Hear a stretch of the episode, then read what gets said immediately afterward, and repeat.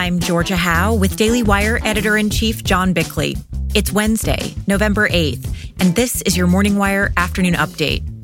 Chairman James Comer of the House Oversight Committee announced several subpoenas on Wednesday for individuals related to alleged Biden family corruption, including some family members. Hunter Biden, the president's brother James Biden, and former Hunter Biden business associate Rob Walker have all been ordered to appear. The committee had previously subpoenaed records belonging to Hunter and James Biden. The investigation, which also includes the Judiciary and Ways and Means committees, had been briefly stalled amid a prolonged speaker fight last month. This comes as Hunter Biden's attorneys have asked House Speaker Mike Johnson to stop the investigations being pursued by both House Oversight Committee Chairman James Comer and Judiciary Committee Chairman Jim Jordan. Department of Homeland Security Secretary Alejandro Mayorkas testified before the Senate today as lawmakers demand explanations regarding the impact the border crisis is having on cities across the nation. Over the last fiscal year, there have been over 2.4 million encounters near the southern border. In October alone, around 240,000 people crossed the border into the U.S. During his testimony, Mayorkas admitted that the country is experiencing the largest immigration numbers since World War II. He also said that the current current immigration system is broken, but in spite of that, he and his colleagues have cooked up a plan. Our strategy includes expanded lawful pathways for migration, strengthened consequences for unlawful entry at the border, removing a record number of individuals found to be ineligible for protection under the law, and increased partnership across the region to curb irregular migration. The U.S. House voted to censure Democratic Representative Rashida Tlaib of Michigan late Tuesday night for her repeated promotion of what have been described as genocidal messages against the state of Israel. Daily Wire reporter Tim Pierce has more. 22 Democrats joined Republicans for a final vote of 234 to 188, while four Republicans voted against censuring Tlaib. The resolution accused her of, quote, promoting false narratives regarding Hamas's October 7th attack on Israel and for calling for the destruction of the state of Israel. The resolution noted that the U.S. played a critical role in returning Israelis to their original homeland in 1948 immediately following the Holocaust. Tlaib defended her stance, as did other members of the so called squad, saying she will not be silenced and will not let her words criticizing Israel be distorted.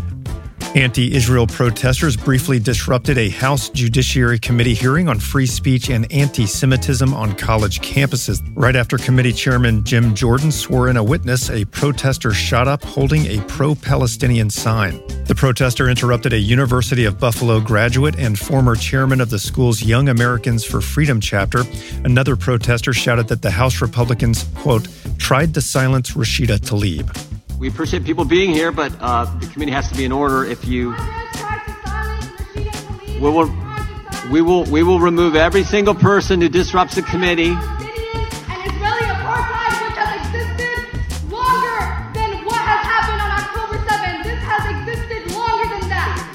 The hearing was held to examine the state of the First Amendment on college campuses and the rise in anti Semitism, anti Israel sentiment, and violence toward pro Israel students.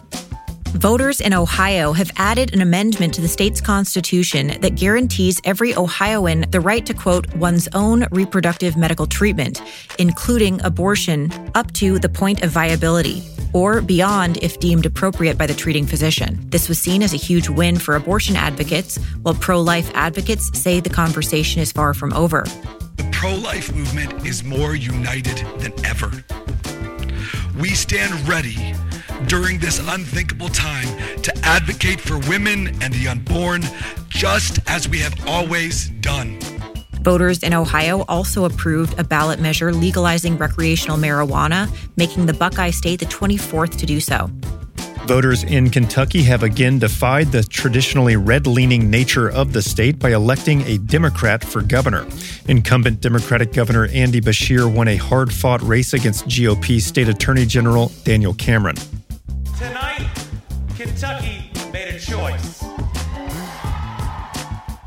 In his bid for a second term, Beshear touted the state's economic success and his response to various natural disasters. In Mississippi, incumbent Republican Governor Tate Reeves has also won a second term, defeating his Democrat challenger Brandon Presley, who conceded last night. Not too bad for what the Democrat super PAC Mississippi Today called one of the most unpopular governors in America. Attacks from the Presley campaign and Democrats kept the race closer than most expected. But Reeves, through his campaigning and several important endorsements, including from former President Donald Trump, secured another win. In Virginia, after a sprawling effort by Republicans to gain full control of the legislature, Democrats hung on to control of the Senate and flipped the House. Daily Wire reporter Zach Jewell has more. The results mean that Governor Glenn Youngkin and the legislature will likely butt heads over legislative priorities moving forward. The governor and his allies in the state had hoped to push for legislation on the economy, education, and public safety in the last two years of his term, which ends in 2025. Virginia Republicans also campaigned on a 15 week abortion ban with exceptions for cases of rape, incest, and risk to the life of a woman. Those are your drive home updates this afternoon. To learn more about these stories, go to dailywire.com. And for more in depth discussion of the biggest stories of the day, listen to the latest full episode of Morning Wire every morning.